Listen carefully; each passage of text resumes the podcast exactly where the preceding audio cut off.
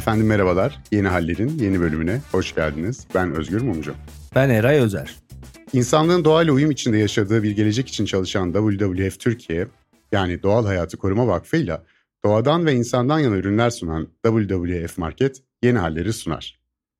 Evet Eray Bey, bugünkü konumuz deniz koruma alanları ve denizlerimizin genel olarak üzerindeki büyük baskı ve bundan ötürü de işte koruma alanlarının önemi. Siz bu konunun biraz tarihçesine de baktınız galiba. Denizlerimizi ne kadar zamandır koruyoruz, gerçekten koruyabiliyor muyuz? Nedir bu deniz koruma alanları? Biraz ondan bahsederek başlayalım. Oradan da Akdeniz özelinde vaziyet nedir, nereye gidiyoruz ondan biraz konuşalım dedim. Siz ne dersiniz bu başlangıca? Tabii tarihsel olarak girmekte fayda var. Yani okyanusu korumak deyince bütün denizleri, okyanusları, yani uluslararası denizcilik literatüründe bu böyle daha çok ocean diye geçiyor ama kastedilen iç denizler, dış denizler, bazı durumlarda çok büyük göller vesaire bu kapsamda korunmaya muhtaç durumda. Niye muhtaç durumda? Aslında milyonlarca yıldır kendi kendine gayet güzel dönen, ilerleyen bir ekosistem var. Bir denge oluşmuş vaziyette. Fakat tabii ki endüstri devrimiyle birlikte insanlığın denizlere müdahalesi çok daha büyük ölçekte gerçekleşmeye başlıyor ve ekosistem öyle bir şey ki çok hassas yani, çünkü tahmin edebileceğimiz gibi milyonlarca yıllık bir dönemden bahsediyoruz ve bu dönemde oluşmuş bir denge var. O dengede en ufak bir şeyi değiştirdiğinizde tıpkı kelebek etkisi gibi her şey birbirini tetikleyerek hiç öngöremeyeceğiniz bazı sonuçlarla karşılaşabiliyorsunuz. Tabii insanlık bunu yaklaşık olarak 19. yüzyılın ikinci yarısında yavaş yavaş fark etmeye başlamış. Sadece okyanuslarla ilgili değil, yani bir yerleri, bir bölgeleri korumak gerektiğini fark etmeye başlamış. Ve bu konuda ilk adım atan da Amerika Birleşik Devletleri olmuş. 1860'larda, sanırım 64, tam tarihi not almadım, Abraham Lincoln'un imzaladığı bir kararnameyle Yosemite Milli Parkı, milli park düzeyinde olmasa da o daha sonra o adı alacak ama bir koruma bölgesi ilan edilmiş. Aslında bu koruma bölgeleri hikayesinin başlangıcını 19. yüzyılın ortalarına kadar götürebiliyoruz yani. Burada kritik tarihi Özgürcüğüm 1962.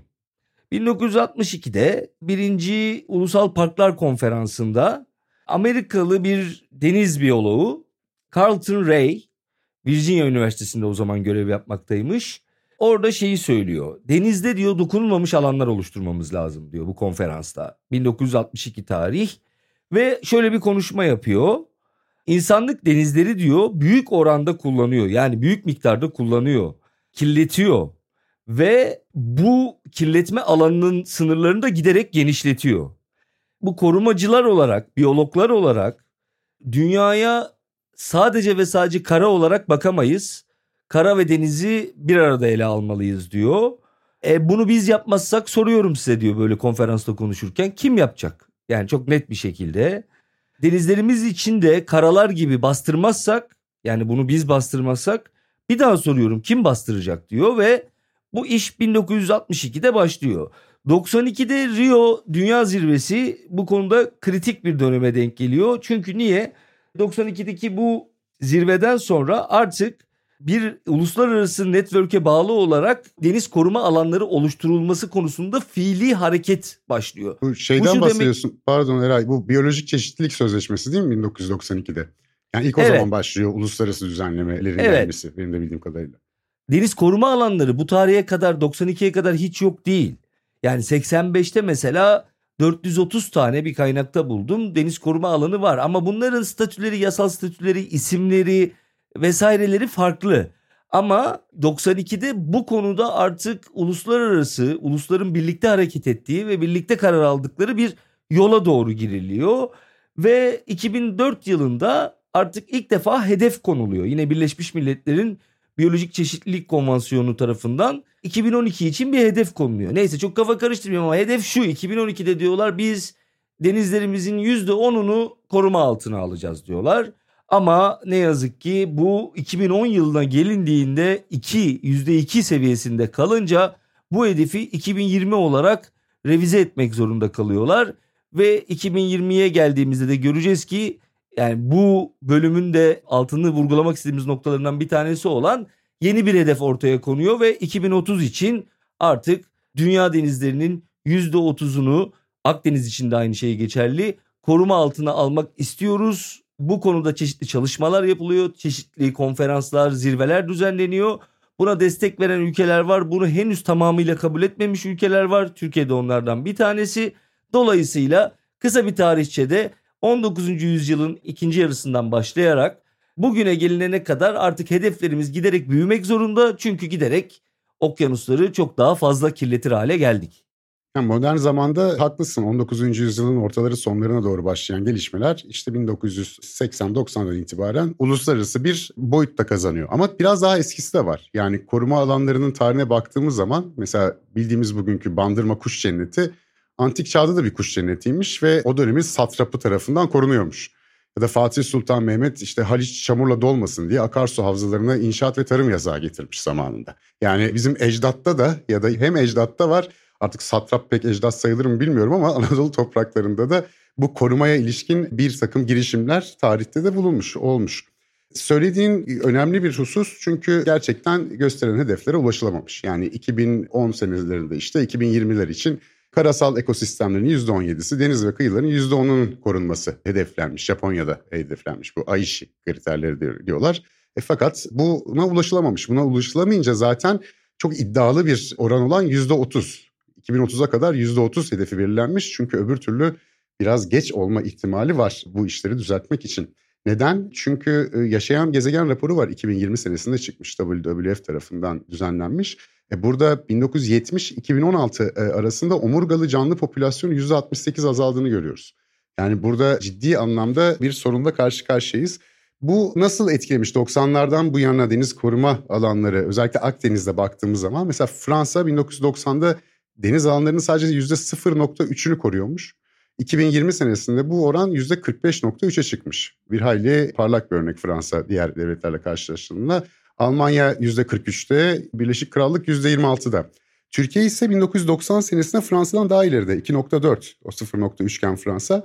Daha sonra 2020'de 4.0'a gelmişiz, oralarda kalmışız. Yakın zamanda bu müsilaj meselesiyle Marmara'nın da bir koruma alanı ilan edilmesi söz konusu. O oranı biraz yükseltmiş durumda ama burada da şu sorunla karşı karşıyayız. Etkin bir denetim oluyor mu gerçekten bu koruma alanlarında diye. Ve Türkiye'de 1988'den beri özellikle Akdeniz ve Ege kıyılarında koruma alanları ilan ediliyor.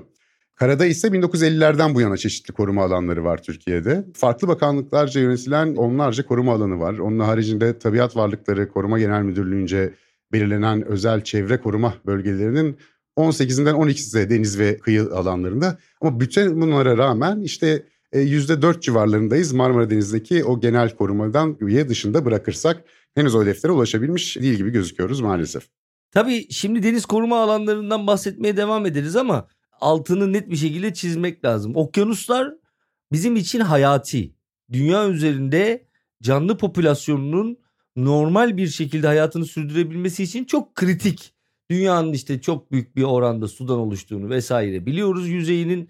Fakat bunun dışında da bugün dünya üzerinde canlılık, hayat dediğimiz şeyin %80'i okyanus yüzeyinin altında gerçekleşiyor. Öyle büyük bir popülasyondan bahsediyoruz ki bu popülasyon giderek azalıyor. Son 50 yıl içerisinde Akdeniz havzasında popülasyon, yani sayı olarak %68 düşüş var. İnanılmaz rakamlar bunlar.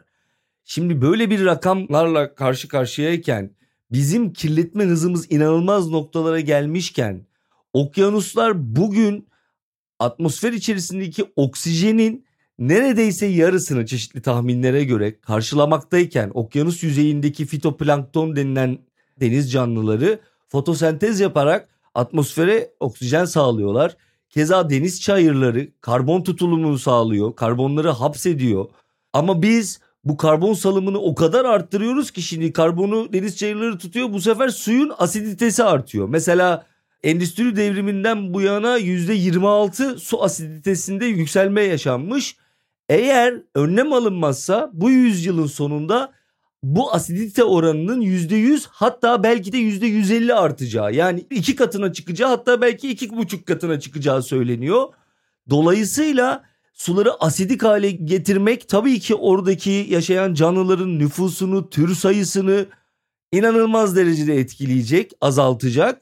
Bütün bunları böyle hep bir arada düşündüğümüzde okyanuslar bizim için sadece ve sadece birer böyle rahatladığımız, ne derler, bakıp da böyle kendimizi iyi hissettiğimiz, bu da önemli tabii, ama yerler değil. Bugün 3.1 milyar insan denizlerden besleniyor, karnını doyuruyor. Efendime söyleyeyim, çok çok büyük sayıda taşımacılık faaliyeti denizlerden gerçekleşiyor. Yani dünya üzerindeki taşımacılık faaliyetlerinin %80'i civarı deniz, okyanuslar üzerinden sağlanıyor gemilerle.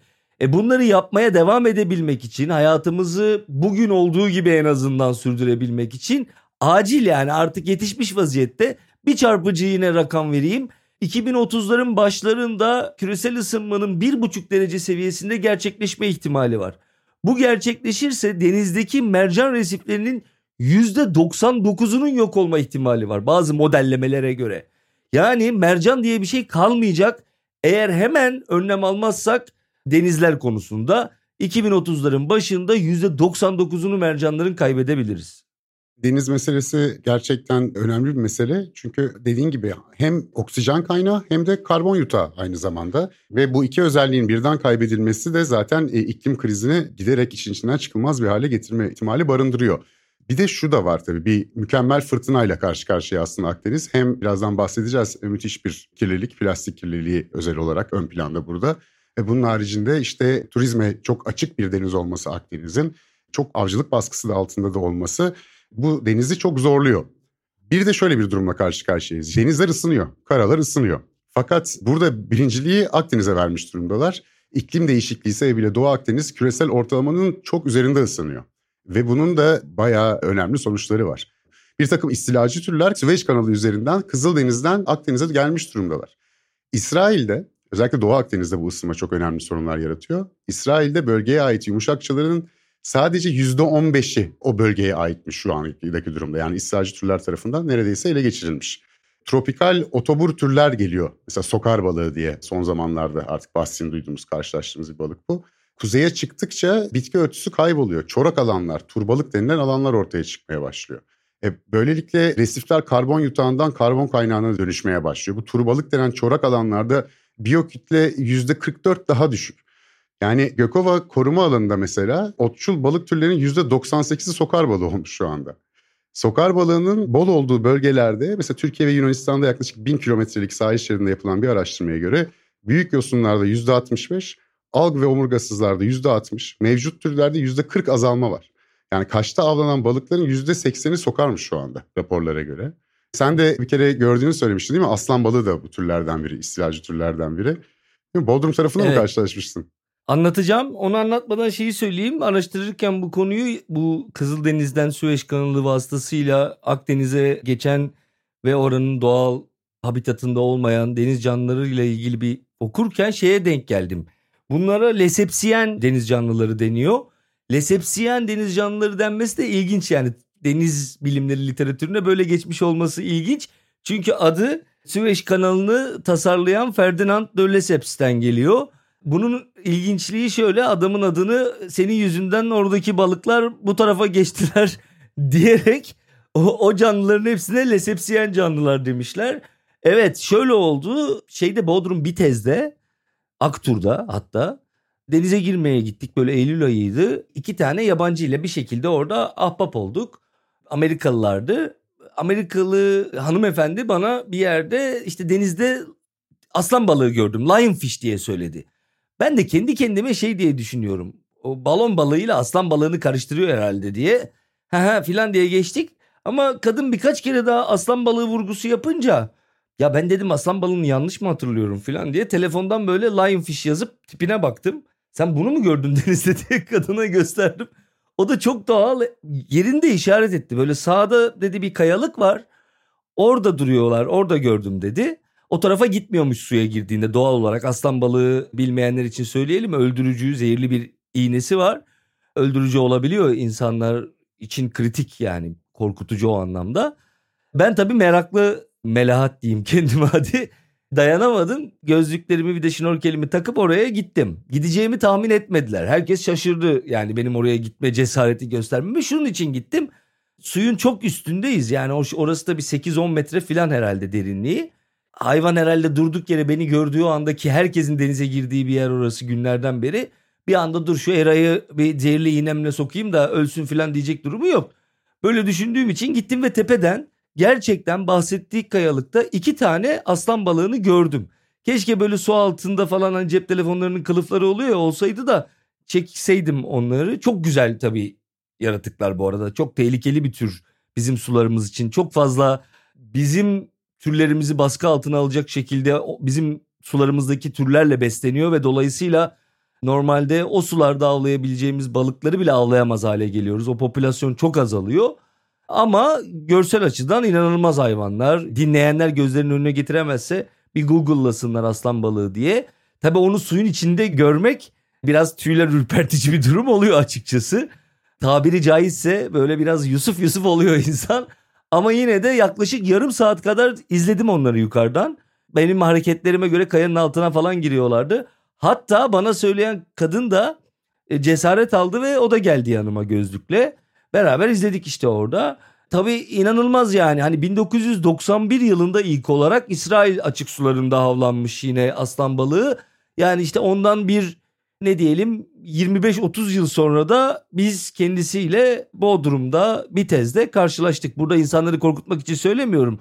Dediğim gibi onlar derin sularda, yani dolayısıyla siz onlara bulaşmadığınız sürece size bulaşacak türler değil bu hayvanlar, ama netice itibariyle böyle tehlikeli bir balığın aynı zamanda da bizim yerel türlerimizde baskı altına aldığını düşünürsek tabii ki bizim sularımızda olması çok korkutucu. 91 yılında İsrail'de ilk defa görüldükten sonra ta Bodrum'a kadar hızlıca çıkmış olması gerçekten ne kadar etkili olduğunu da gösteriyor bu balığın. Ve doğal bir düşmanı da yok. Yani onun alt edebilecek olan balıklar da balıkçılık baskısı altında olduğu için, işte orfoz vesaire gibi. Onlar da kendilerine karşı bir savunma mekanizması olmayan ve çoğu ekonomik değere sahip olan balığı daha yavruyken yutarak işte ortadan kaybediyor. Bir de midesi de büyüyebilen bir hayvan, bir balık. O sebeple de bir seferde 30-40 yavruyu alabildiği düşünülüyor. Bahamalara da bir ara gelmiş ve Bahamalara gelince aslan balığı nüfusu %40 artınca yerel türlerin popülasyonu %60 düştüğü görülmüş. Yani o anlamda hakikaten önemli bir sorun ve yaklaşık 1000 istilacı türün geldiği söyleniyor Akdeniz'e. Bunların arasında sadece balıklar, işte yumuşakçalar değil, aynı zamanda çeşitli yosunlar vesaire de var. Mesela küresel ısınma aynı şekilde bu deniz çayırı, Posidonia dediğimiz çayırları da çok etkiliyor, azalmalarına yol açıyor. Aynı zamanda bu otobur, otçul, kızıldeniz balıklarının da bu deniz çayırlarını azaltması, tahrip etmesi, onların yerine daha tropik bölgelerden gelen bitki örtülerinin gelmesi söz konusu. Yani tropik bir denize doğru dönüşüyor aslında Akdeniz. Yani bizim işte çocukluğumuzda gördüğümüz falan bir Akdeniz'le karşılaşılmayacak yakın zamanda gibi gözüküyor. Özellikle bu tedbirler alınmazsa. Şimdi deniz çayırları şu açıdan da önemli. Denizel türlerin %20'sinin yaşam alanı. Ve Akdeniz ülkelerinin karbon salınımının %11 ile 42'sini duruma göre tuttuğu düşünülüyor. Özellikle bizim bireysel olarak burada yapabileceğimiz bir şey, hani bir tekneyle çıkıldığı zaman, tur teknesi vesaire gidildiği zaman en azından çapanın deniz çayırlarına zarar vermemesi önemliymiş. Çünkü hakikaten kökünden o deniz çayırlarını söküyormuş. Bu arada deniz çayırları da Alanya'dan sonra azalıyor. Yani Ege'de daha fazla var. Hava ısındıkça, demek ki su ısındıkça zarar gören de bir tür bu deniz çayırları. Yani Ege Denizi zaten anında müdahale edilmesi gereken ve yer yer hiçbir şekilde müdahale edilmeyecek, balıkçılığın bazı bölgelerde yasaklanabileceği bir alan ilan edilmek zorunda. Çünkü Ege Denizi Akdeniz açısından çok kritik bir öneme sahip. Bu müdahale etmeme meselesini de şöyle altını çizelim. Şimdi bir bölgede evet balık avlanması yasaklanabiliyor. Fakat o bölgede avlanan balığın yasaklanması aslında o denizdeki toplam balık miktarını gerçekten inanılmaz şekilde arttırıyor. Yani şey gibi düşünmeyelim, işte hep yasak yasak kardeşim, balık avlamak yasak, o yasak bu yasak, millet taş mı yesin? Öyle değil. Yani aslında balıkçılığın sürdürülmesi için, devam edebilmesi için, bir süre sonra ağların boş çekilmemesi için bu önlemler alınıyor. Somut bir örnek vereyim. Bu %30 hedefi tutturulsa tahmin edilen yıllık balık miktarında 8 milyon ton artış bekleniyor. Bu da bugün tuttuğumuz toplam balık miktarının %10'una denk geliyor. Yani onda birine denk geliyor. Yani biz 2030'da %30 hedefini tuttursak, yani o yasaklar vesaireler diyoruz ya, bazı bölgelerde balık avlanmayacak, bazı bölgelerden hiçbir şey alınmayacak, insan popülasyonu sokulmayacak vesaire diyoruz ya. Bunun bize faydası hemen 10 yıl içerisinde %10'luk bir artış olarak bize geri dönecek zaten. Yani dolayısıyla bunu böyle okumak lazım. Çok güzel bir plaj var, işte o plaja girmek yasak diyelim. İnsan şöyle hissediyor olabilir gittiğinde. Ya kardeşim ben ne zarar vereceğim buraya? Gireyim buraya işte, ki çoğu yerde çok çok yüksek oranda bu tür bireysel insanların denizle ilişki kurmasını sağlayacak aktiviteler serbest. Çok çok çok çok çok yüksek oranda. Deniz koruma alanı deyince de aklımıza böyle şey gelmesin. Kapatıyorlar, hiçbir şey giremiyor, ne insan giriyor ne çıkıyor, öyle bir şey yok. Bunların çok büyük oranında, yani toplamda %9, %10 seviyelerine yaklaşmış vaziyetteyiz Akdeniz'de vesaire, 9.68, ama yani etkin bir şekilde yönettiğimiz yerler yine bütün Akdeniz için %1.27 seviyesinde. Dolayısıyla çok düşük yani aslında etkin bir şekilde mücadele edilen alanlar. Kaldı ki Avrupa Birliği'nin bu konuda angaje olduğu bir takım sözleşmeler vesaireler var. Bu konuda Avrupa Birliği'nde Akdeniz anlamında böyle bir ilerleme, bir gelişme görebiliyoruz. Ama mesela doğal olarak Güney Akdeniz'de baktığın zaman Lübnan'da, Cezayir'de vesairede çok zayıf kalıyor bu önlemler. Hatta yok diyelim, yani yok seviyesinde düşük.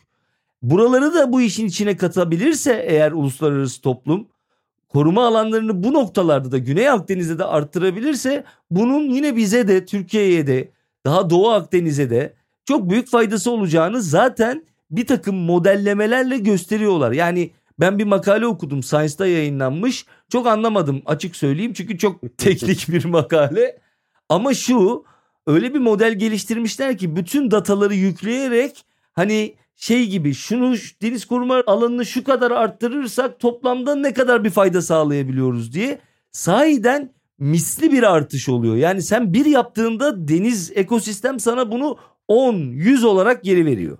Yani koruma tedbirleri artarsa orfoz gibi balıklar mesela %50 artacağı düşünüyor. Yani %30 koruma alanı hedefine ulaşılırsa 2030 senesine kadar, 30x30 denen bu hedefe, İşte orfoz %50, orkinos %140 artıyor. Yani sadece bu örneklerden zaten balıkçılık için ne kadar önemli olduğunu da görüyoruz. Özgür, hemen araya girdim, lafını balla kestim. Liguria denizine de mesela orfoz görülmeye başlanmış. Liguria denizi de bu Fransız Rivierası'nın açıkları. Şimdi o kadar enteresan ki, yani orfoz kendi yuvasından, ait olduğu sulardan çıkıp o da daha kuzeye doğru gitmek istiyor doğal olarak. Yani Fransız Rivierası açıklarına gelmiş durumda. Keza Portofino'da Barakuda avlıyorlar. 20 yıl öncesine kadar neredeyse hiç görülmezdi diyormuş oradaki yerel balıkçılar. Yani Barakuda falan görmeyiz, çok sıcak su seviyordu çünkü o hayvan diye anlatıyorlar.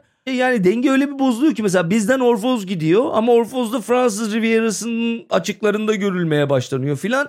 Yani işler birbirine karışıyor. Dolayısıyla dünya toplamda çok basit bir müdahaleyle düzelebilecekken, bizim var olan müdahalelerimizle büyük bir kaosa doğru sürükleniyor deniz sağlığı açısından. Yani biz burada orfozu korumaya çalışıyoruz ama orfoz da gidip Fransız Rivierası'nda oranın yerel balıklarını avlıyor mesela. Baskı altına alıyor oradaki popülasyonu. Evet, yani bu sebeple koruma alanları ne kadar arttırılırsa bir ekosistemin ani çöküşünde en azından engellenebilir. Belki de durdurulabilir de bu çöküş, fakat şu anda çöküşe doğru ilerlediğimiz açık. 2009-2014 yılları arasında Türkiye'de Küresel Çevre Fonu destekli bir deniz ve kıyı koruma alanları sisteminin güçlendirilmesi projesi gerçekleştirilmiş. Bunun sonucunda da Çevre ve Şehircilik Bakanlığı 2014 senesinde deniz ve kıyı alanları koruma stratejisi tasarısı ortaya koymuş ve 2023'e kadar %17'ye kadar koruma sağlanacağı hedeflenmiş. Fakat bu strateji henüz onaylanmamış. Öncelikle bu stratejinin onaylanması gerekiyor sanırım. Türkiye'de de bu oranı artık bu hedeflere, %30 hedefine hızlıca ulaştırmamız için. Yani 2014'te verilen hedefe nasıl dünya uyamadıysa, yani şeydeki bu Rio Sözleşmesi, Biyolojik Çeşitlilik Sözleşmesi, biz de becerememişiz gibi gözüküyor. Fakat işte Fransa'nın %45'lere kadar çıkmasının orada olumlu etkileri olmuş. Bir de hakikaten balıkçılığı da arttıracak bir durum, turizmi de. Çünkü mesela deniz anası da artıyor. Yani sizin bütün plajlarınızı bu küresel ısınma ve deniz kirliliği sebebiyle deniz anası bastığı zaman turizm de zaten çok ciddi bir şekilde darbeye uğrayacak. Balıkçılık zaten çok fena duruma doğru ilerliyor, özellikle güney bölgelerinde. Bundan ötürü de bu istilacı türlerin de en azından ekonomik bir değere dönüştürülmesi için çabalar var. Mesela aslan balığı bir hayli lezzetliymiş. Hani ayıklamasını öğrenmekmiş asıl oradaki mesele. Hani biraz zehirli bir balık, fakat onun da bir takım basitçe yöntemleri varmış.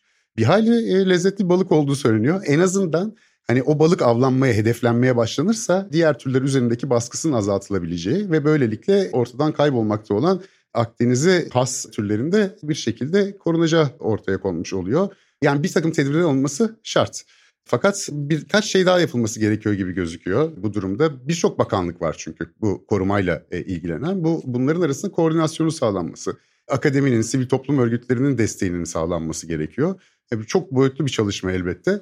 Ama bu sayede işte deniz koruma alanlarını etkin bir şekilde %30'a çıkartmamız gerekiyor. Senin verdiğin oran var işte %1,5 bile değil aslında bütün Akdeniz'de gerçek anlamda etkin olarak kullanılan bölgeler.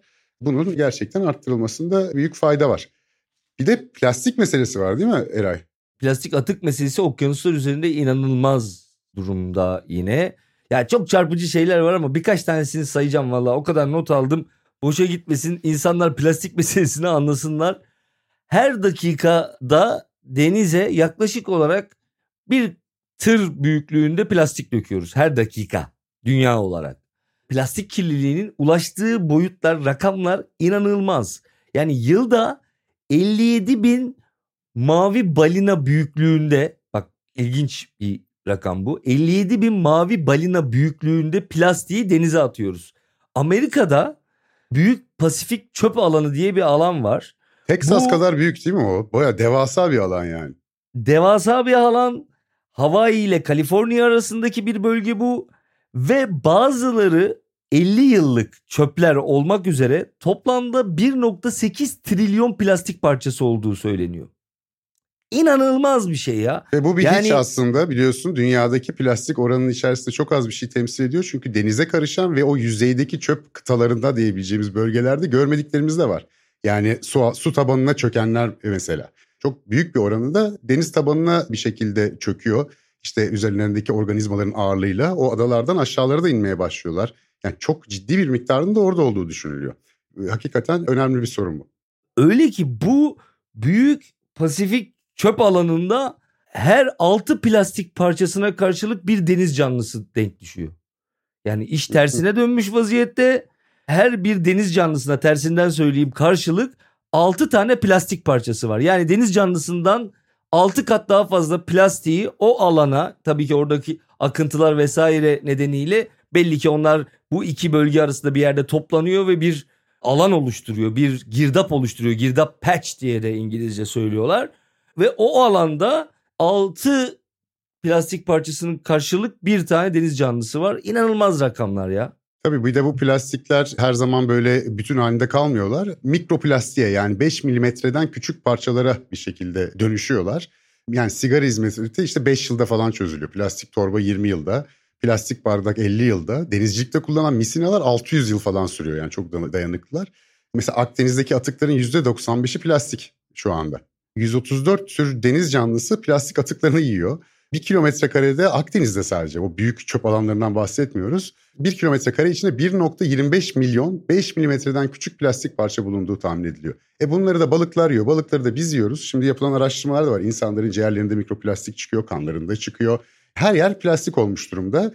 Yani sürdürülebilir bir durum değil. Orası açık. Ve hatta yine bir çarpıcı rakam daha. Eğer böyle denizleri kirletmeye, okyanuslara plastik atıklarımızı bırakmaya devam edersek diyorlar ki bilim insanları 2050 yılında denizdeki plastiğin ağırlığı denizdeki balıkların toplam ağırlığını geçecek. Yani balıkların da sayısı azaldığı için tabii bu da 2050 yani 30 yıl 28 yıl.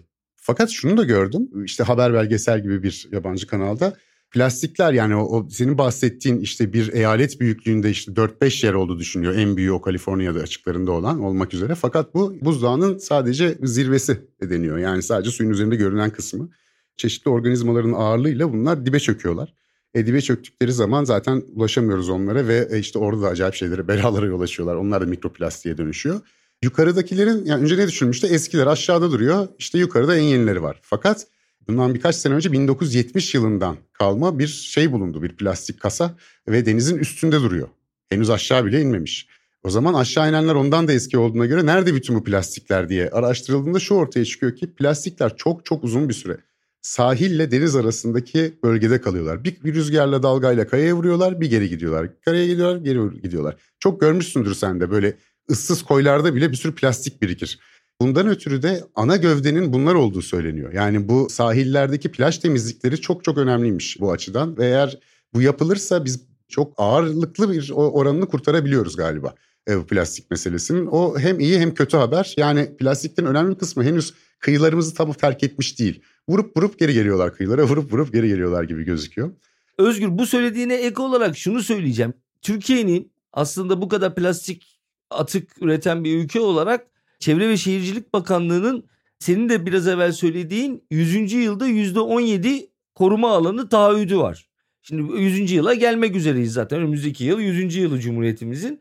Dolayısıyla önümüzdeki yıl %7 şu anda gözüküyor ama orada da yine şeyi söylemek lazım. Marmara Denizi'nin katılımıyla birlikte bu rakam %4'ten 7'ye çıkıyor Türkiye özelinde. Ama Marmara Denizi'nde müsilaj nedenli bu toplu deniz koruma alanı ilan etme durumunun aslında pratikte de birazcık faaliyete dönüşmesi, yani kaynağa dönüşmesi gerekiyor. Yani burada devletlerin alan ilan etmeleri, sadece Türkiye için değil dünyanın geneli için söylüyorum, bir şey ifade etmiyor. Somut olarak oraya kaynak, yatırım yapmak, korumak adına yatırım yapmak gerekiyor. Yani yatırım derken inşaat gibi bir yatırım değil. Oradaki araştırmaları desteklemek, işte orada alınması gereken güvenlik neyse koruma önlemlerini almak vesaire. Yani burada mesele yine dönüp dolaşıp birazcık finansal kaynak yaratmaya geliyor. Türkiye bu tür sözleşmelerde benim gözlemlediğim hükümetlerden bağımsız olarak aslında gönüllü oluyor. Yani iyi bir şey olarak, artı bir şey olarak söylüyorum. Türkiye geri durmayı seven bir ülke değil. Yeri geldiğinde İstanbul Sözleşmesi'ni meşhur biliyoruz. Bugün artık bir polemik konusu, maalesef ki çıkmak zorunda kaldık ama girmiş Türkiye. O siyasi irade o zaman onu göstermiş vesaire. Sürdürme sorunu var bizde Özgür. Bunun içinde birazcık da yerel yöneticilere aslında alan tanımak gerekiyor belki de. Madem merkezi hükümet bununla tam anlamıyla başa çıkamıyor, belediyelerin buna dahil olması lazım. Şimdi İzmir Belediyesi'nin Blue Panda, WWF'in Blue Panda gemisiyle beraber İzmir Belediyesi'nin bir taahhüdü var ve 2025-2030 yılları arasında bir yerde İzmir Belediyesi artık plastik atıklarının denize ulaşmasını, karışmasını tamamen engellemeyi taahhüt ediyor. Evet, İzmir Büyükşehir Belediyesi 2019'da WWF'in bir plastik atıksız şehirler ağı var. Bu ağa katılmaya karar vermiş. Amaç işte dediğin gibi 2030'a kadar, mümkünse 2025'ten itibaren şehrin plastik atıklarının doğaya karışmamasını sağlamak. Bunu taahhüt etmiş. Biliyoruz ki denizlerdeki plastiklerin %80'i kara kaynaklı akarsularla taşınıyor. Bu protokol, bir de sevimli bir durum var. Blue Panda diye bir yelkenden bahsettin. O Blue Panda'nın 2019 Türkiye ziyareti sırasında protokol imzalanmış. İzmir'in plastik kirliliğiyle mücadele eylem planı ise bugünlerde açıklanacak. Zaten yelkenli Ağustos ayında bizimle beraber Türkiye sularında 5 Ağustos-25 Ağustos tarihleri arasında Blue Panda yelkenlisi Türkiye'de, sonrasında İspanya ve Fransa kıyılarına gidecek. Rotası aslında Güney Fransa'dan başlamış. İşte Marsilya, Toulon, daha sonra Pelagos, İtalya'da Portofino'ya geçiyor. Akabinde Çeşme, Dilek, sonra Alvaran, Korsika, Argentario falan diye devam ediyor. Her sene farklı koruma alanlarında ölçümler yapıyor.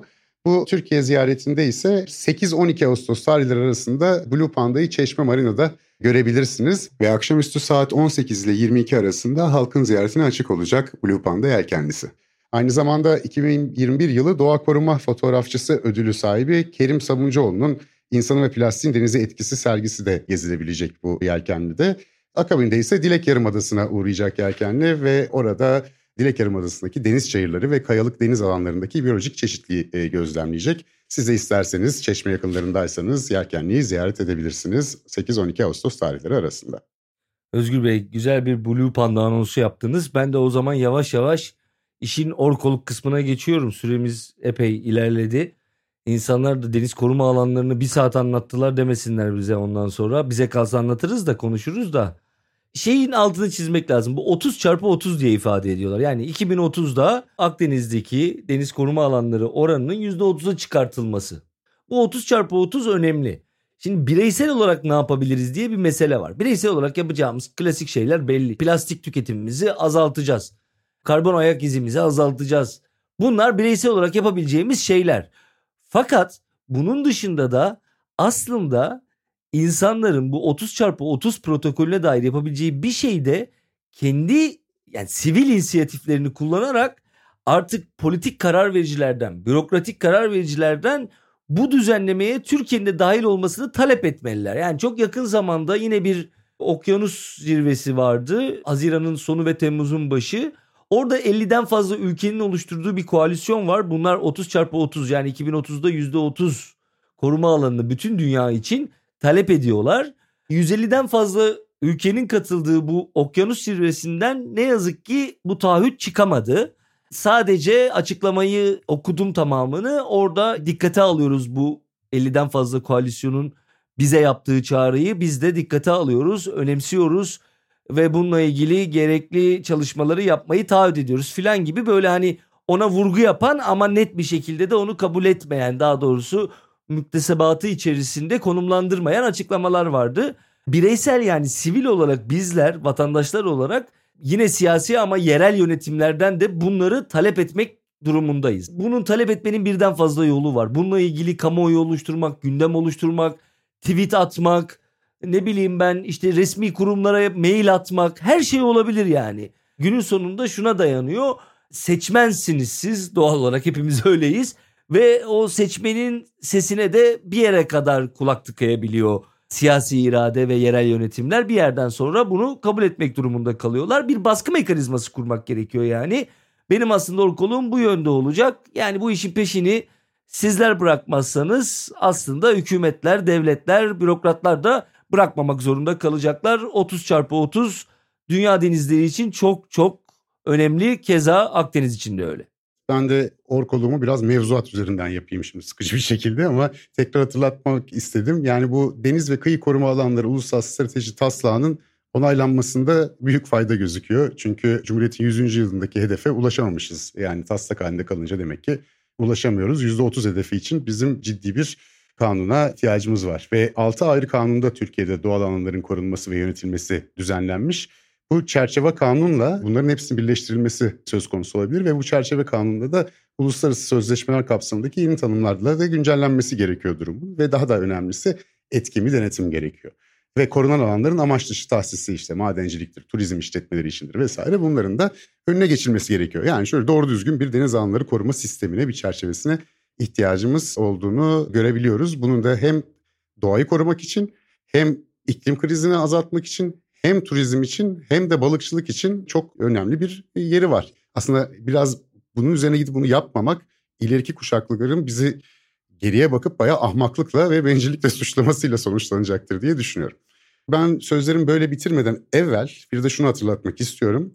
WWF Türkiye'nin resmi partneri WWF Market.com sitesini ziyaret ederseniz ihtiyaçlarınız için uzun ömürlü ve sürdürülebilir olanı seçmenin keyfini yaşayabiliyorsunuz.